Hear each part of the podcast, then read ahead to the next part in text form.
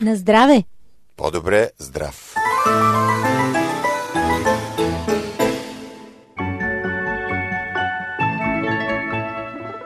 Добре дошли в Зона Здраве. Аз съм Мира. Здравейте от мен, аз съм Божидар. Започва здравното предаване на радио Гъсът на надеждата.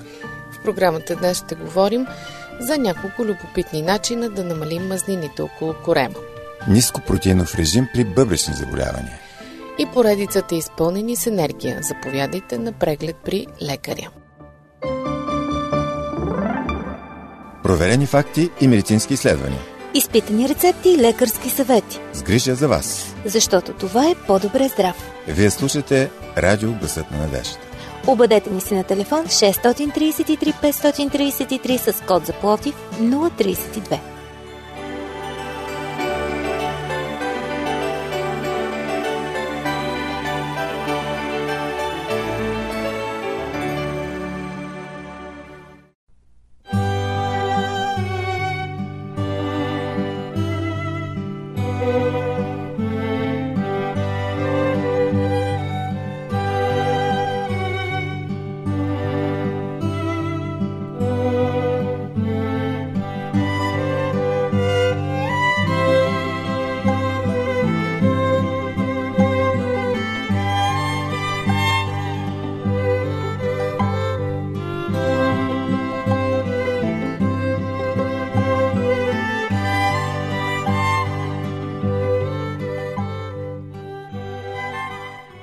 Доказано е наличието на връзка между масните наслоения около и над талията, характерен най-вече за мъжете, както и жените в по-напреднала възраст, и сърдечно-съдовите заболявания, хипертонията, инсултите, диабета и увеличаването на риска от някои видове рак.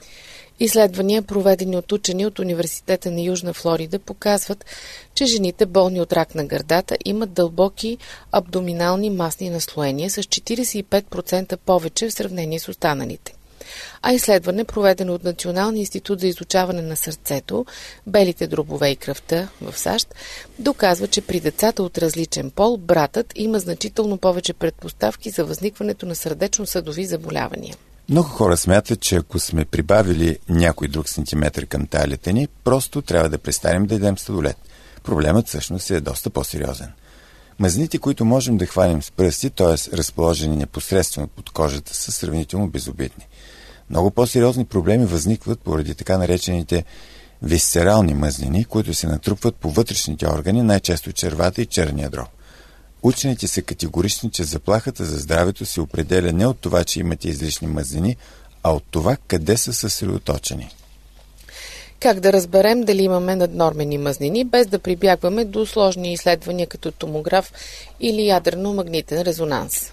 Същност е доста лесно. Разделете обиколката на талията на най-тънкото място в сантиметри на обиколката на бедрата на най-широкото място.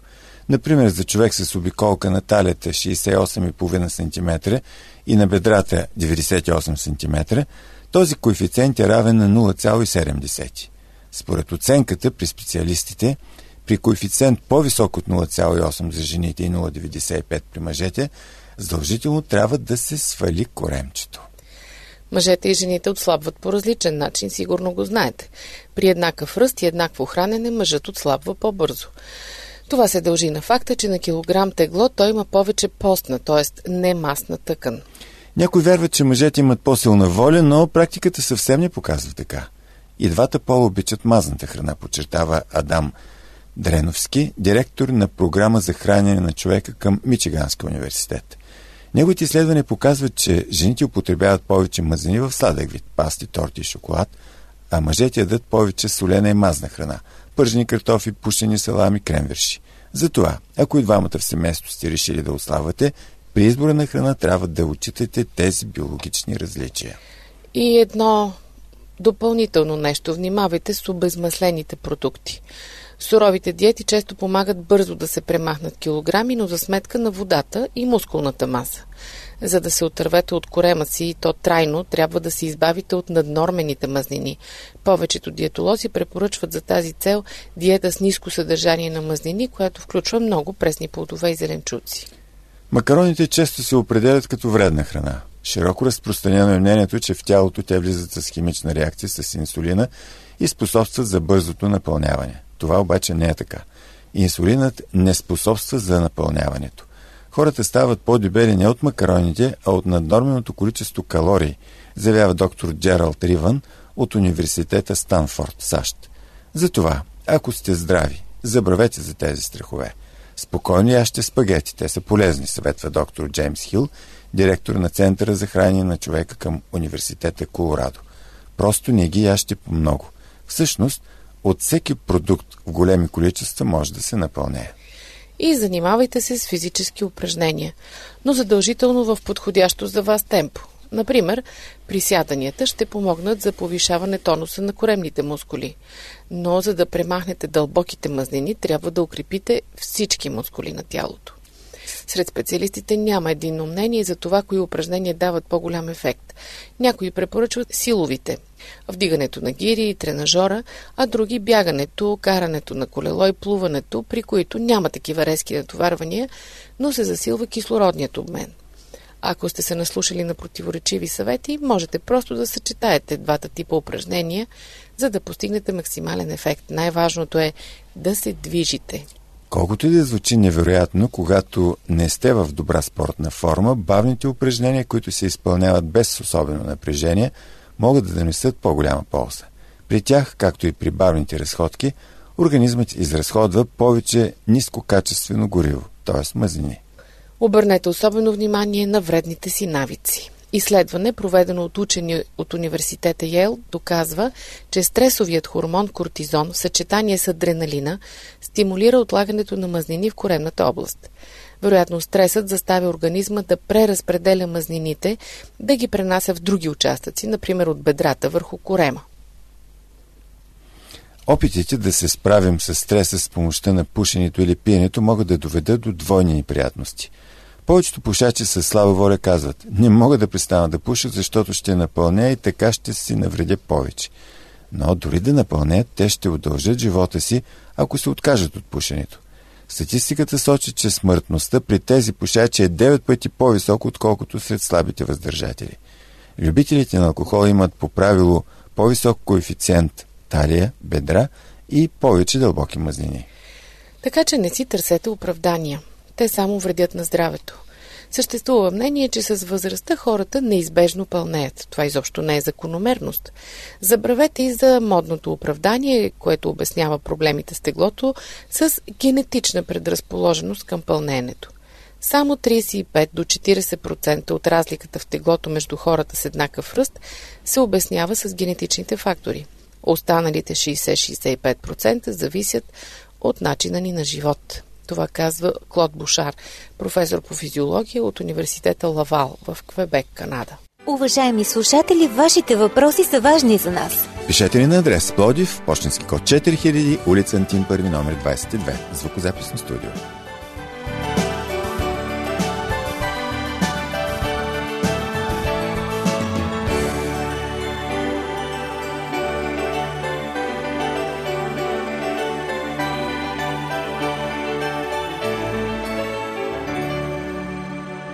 Скъпи приятели, по-добре здрав продължава.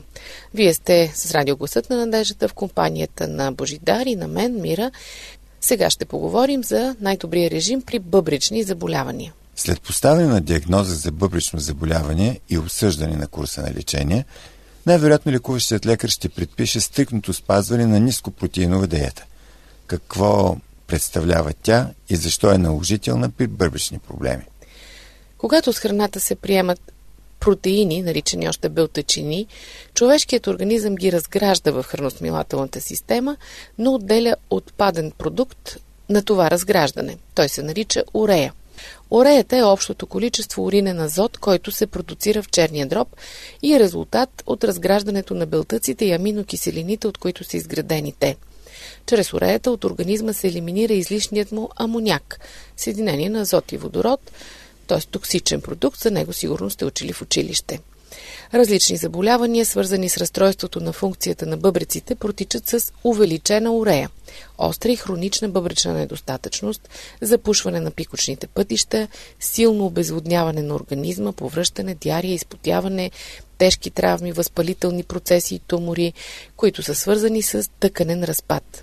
Премахването на уре от тялото е задача на бъбреците, но когато те не функционират нормално или са засегнати от заболяване, уреята се натрупва до токсични нива в организма и навлиза дори в кръвта. Чрез приема на минимални количества бълтачини с храната се понижава натоварването на бъбреците и съответно се ускорява тяхното възстановяване. Нископротеинови диети обаче не бива да започват без консултация с лекар или специалист-диетолог. За нормална функция здравият организъм има нужда от малко количество протеин дневно. 56 грама за мъже и 46 грама за жени. Нископротеиновата диета ограничава тази дневна доза до 0,6 грама за 1 кг телесно тегло. 85 кг индивид трябва да консумира не повече от 45 грама. Ако заболяването не е тежко, дозата може да бъде завишена до 0,75 грама за килограм телесна маса, но това става изрично и само по препоръка на лекуващия лекар. По време на нископротеиновата диета основният източник на енергия за тялото идва от сложни въглехидрати и полезни за сърдечно-съдовата система моно- и полиненаситени мазнини. Режимът набляга на пресни плодове, зеленчуци и многозърнясти храни, а високопротеинови продукти с червено месо, мляко, пилишко, риба и други се налага да бъдат изключени почти напълно. Тестените изделия съдържат умерено количество белтечини, около 3 грама на порция, но въпреки това е препоръчително силното им ограничаване. Бъдете крачка напред, споделете темите, които желаете да чуете в по-добре здрав на телефон 032 633 533 или ни пишете на адрес awr.bg.abv.bg Аз съм Божидар. Аз съм Ради, очакваме ви и с удоволствие ще включим ваши материали в предаването.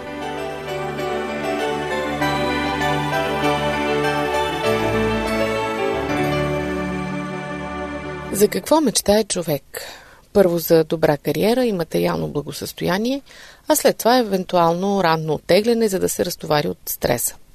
И накрая продължително да се наслаждава на всичко, за което вече се е преборил. Но не винаги става така, както го планираме. Пътят е начертан и ние държим всичко здраво в ръце или почти всичко. Внезапно по средата на играта получаваме жълт картон, понякога дори червен – едва тогава започваме бавно да осъзнаваме, че нещо се е пропукало. Колкото и неприятно да е това прозрение, понеже отключва най-големите ни страхове, толкова е и важно. Вече сме готови да получим компетентна помощ. Колкото по-рано един пациент забележи и приеме, че има проблем, толкова по-голяма е вероятността за успешна терапия. Затова в началото на всяко решение е осъзнаването на факта, че проблемът е на лице. С духовното здраве нещата стоят по сходен начин. Кой ще му обърне внимание, ако не осъзнава, че боледува? Може би си питате, как да разбера дали имам такъв проблем? Е, държа да ви кажа, че ако не сте закъсали, то със сигурност имате известни трудности. Не искам да ви засегна с това твърдение. Преди да вземете отбранителна позиция, ми позволете да си довърша мисълта. Аз самият също имам неприятности по този въпрос. Да, всъщност всеки човек е загазил. Някой го осъзнава, други не. Има и такива, които не знаят, че важна част от живота им куца. Макар последиците да са на лице, причината може да не се знае. Дори хора, които в течение на времето си дават сметка за ситуацията, често нямат смелостта да направят нещо, за да я променят. Най-безнадежните случаи обаче са на твърде гордите, които не желаят да признаят, че имат проблеми.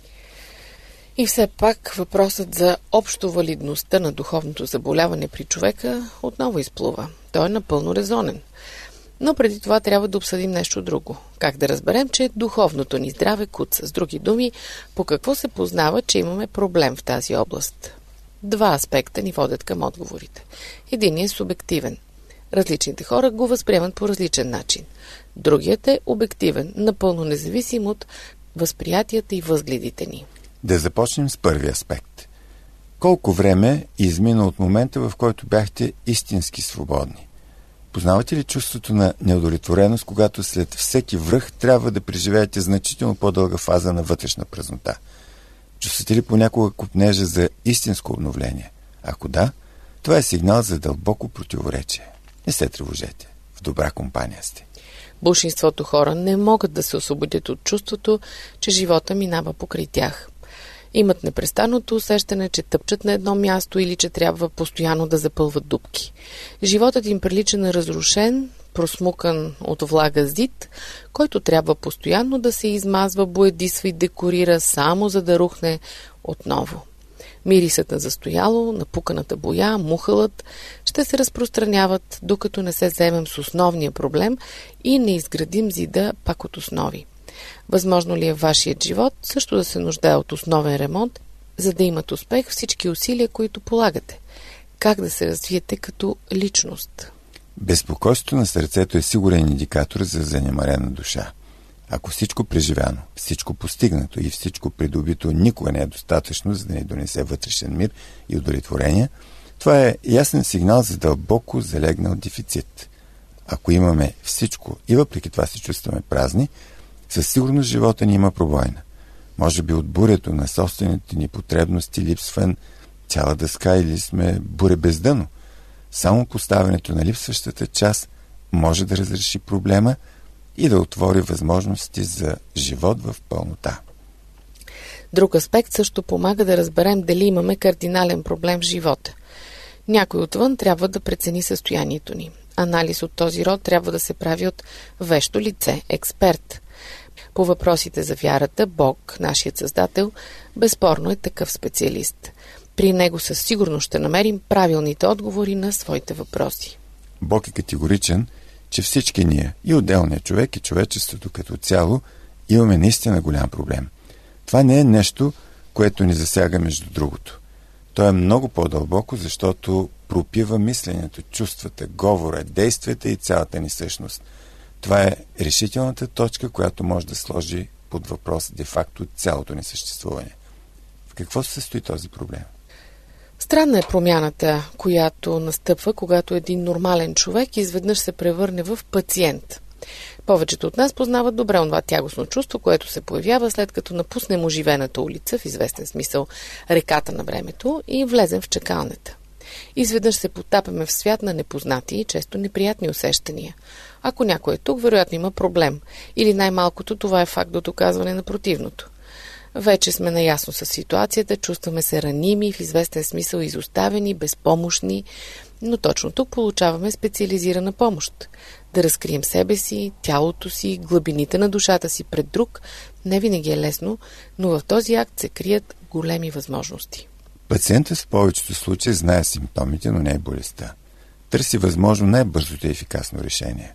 Отрезвяването идва след осъзнаване на факта, че е началото на терапията, това средство за сразяване на злото, изобщо не стои на дневен ред при първото посещение. Като начало се прави анализ на ситуацията. Събират се факти. За специалиста на преден план стои един съвсем простичък въпрос. Какъв е проблемът? За целта той трябва да потърси общата основа на изброените от пациента оплаквания. В повечето случаи намирането на истината е труден процес. Разбира се, има заболявания с много еднозначни симптоми. Понякога пациентите вече дори знаят диагнозата. Техният брой значително расте, благодарение на изобилието от информация в интернет и наръчниците в книжарниците. И това не е лошо. Понякога обаче лекарят трябва да проведе мъчително разследване, което напомня къртовския труд на детектива. При това за разпознаване на заподозряните решаваща роля играят уликите. Именно сега те трябва да бъдат събрани. Само дългогодишното теоретично и практическо образование може да направи погледа остър и проницателен. Затова за младия лекар по-възрастният колега е неоценим събеседник. Със всеки излекуван пациент нарастват уменията за тълкуване на важните сигнали. Всъщност, опитът не се учи, той се натрупва. Затова от решаващо значение е да намерим правилният лекар. Това е първата крачка към изцелението. И все пак всичко това би било безсмислено, ако пациентът не описва случая си открито и искрено. А при първия разговор често не се казва истината или поне не цялата истина. Определени аспекти остават скрити, смекчени или пък направо се отричат. Защо? Защото в нашето общество обичайно истината и неистината да се използват като средства към целта. Споделят се подходящите факти, останалото просто се напасва към желаната картина. Често важни неща се забравят или не се споменават, понеже се смятат за незначителни подробности. Човек може да очаква плодове от бъдещите отношения между лекар и пациент само тогава, когато са на лице две неща – компетентност от една страна и искреност от друга. Същото въжи и за духовната сфера. Нашите искрени молби получават компетентно решение. Само едно здраве, а толкова болести, е казал Виктор Шлихтер. За това сме актуални. Следете нашите предавания във Фейсбук. Ще ни откриете като Адвентно радио България, изписано на кирилица.